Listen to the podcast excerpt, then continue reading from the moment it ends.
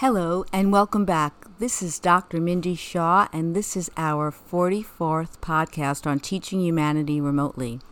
This podcast is going to be very brief, and once again, I am postponing answering the two last questions regarding the book that I wrote for effective communication, The Parent's Guide to Effective Communication with Children. If you are interested, and I hope that you are, as many people have been, and I'd love to see continued sales, please visit my website at learnwithmeremotely.com and also go to my authors page on Amazon, Dr. Mindy Shaw Paperbacks. I will soon be able to sell products on my website itself, but at this point, we're still supporting Amazon. But the reason I wanted to have this podcast today is because something very interesting happened to me, and it was I was having lunch with a mom, and I have this question asked to me many times. I think I superficially kind of addressed it once before, but now I want to have just a little more insight and depth regarding this phenomena.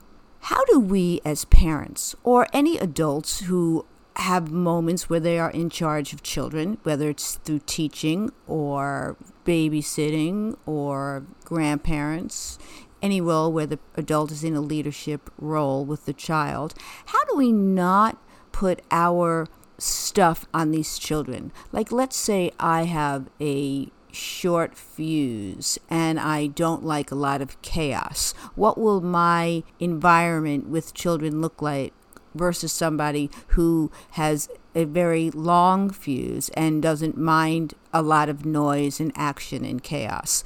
So that's just one example. But let's say I am nervous about swimming. How do I make sure that if my child wants to learn how to swim, I give them that space? It's not as if I'm going to be able to not be nervous, but the question is, do I have a responsibility to own, in this example, my own nervousness regarding swimming and not put it on to my child? And if the answer is yes, how do I do that?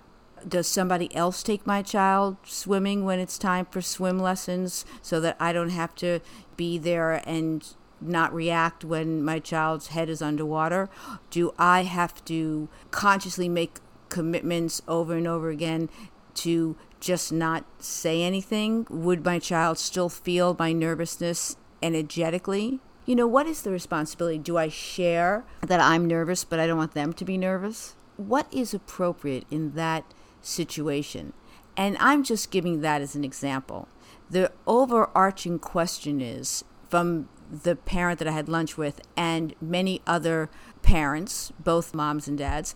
The question is how do I not make my child feel limited in any of the ways that I am limited? And I think the first answer, the most important thing, is seeing is the first step. So let's say I know that I have certain tendencies. I, for example, don't like reading out loud, or I don't like driving if I don't like driving, I may not be the best teacher to teach my adolescent how to drive. That seems fair, right? If I'm nervous in the water, I may not be the best teacher to teach a child how to swim.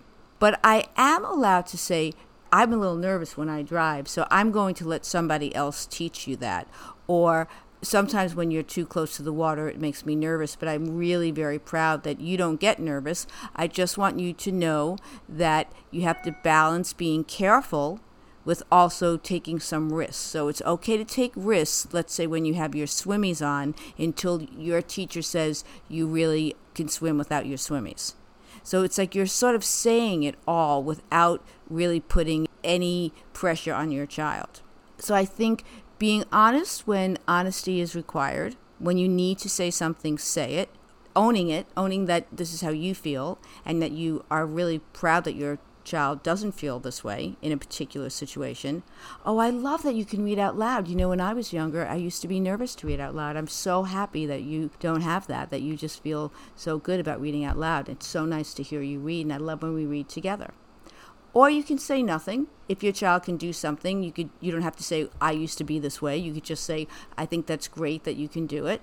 But sometimes it's nice for children to know that you had a difficult time with something and that you overcame it and that they didn't have to overcome that because they were already good at it. And also, it's good for children to have the opportunity. I was with another parent the other day, and she said something that I thought was so wise. She said, You know, sometimes we make things so easy for children that we don't help them learn to build up stamina, that they have to work hard to accomplish something. And I think there's balance in that too. It shouldn't be all work, it shouldn't be all play. There should be a balance in doing something that's a lot of work, like maybe math is very hard for someone and reading is easy. If it was all hard, that would feel terrible. And if it was all all easy, that wouldn't feel good either because, like my friend said, it's important for children to build up stamina for working hard and feeling accomplished. So I think these parents and educators and adults who are really being so thoughtful and reflective about being with children in the best way possible and working to ensure that they don't do anything when they're around children to make children feel less free or able to express themselves is really fantastic. And as long as we're all paying attention we're moving in the right direction. And i think that the greatest gift that we can give to our children is to support their expression to be self-expressed while also making sure that what they're saying is helpful and not harmful and making sure that they're having empathy and compassion for maybe people who are less able.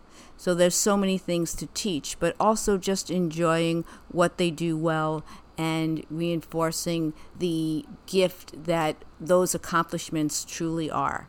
So enjoy having vacations with your children during this summertime. And until next time, I just hope that you continue to ask these provocative questions and reflect about your best practice and what it requires, which is all really about being present in the moment and enjoying your own journey in learning how to be fulfilled being with children. Until next time. And that concludes this episode of the podcast series Teaching Humanity Remotely with Dr. Mindy Shaw. Thank you for listening. You can follow Dr. Shaw on Facebook. Her page is Learn With Me Remotely. That's on Facebook. That's also her website, learnwithmeremotely.com. Her podcasts and all the books that she's been referring to are on that site for purchase, and samples are there as well.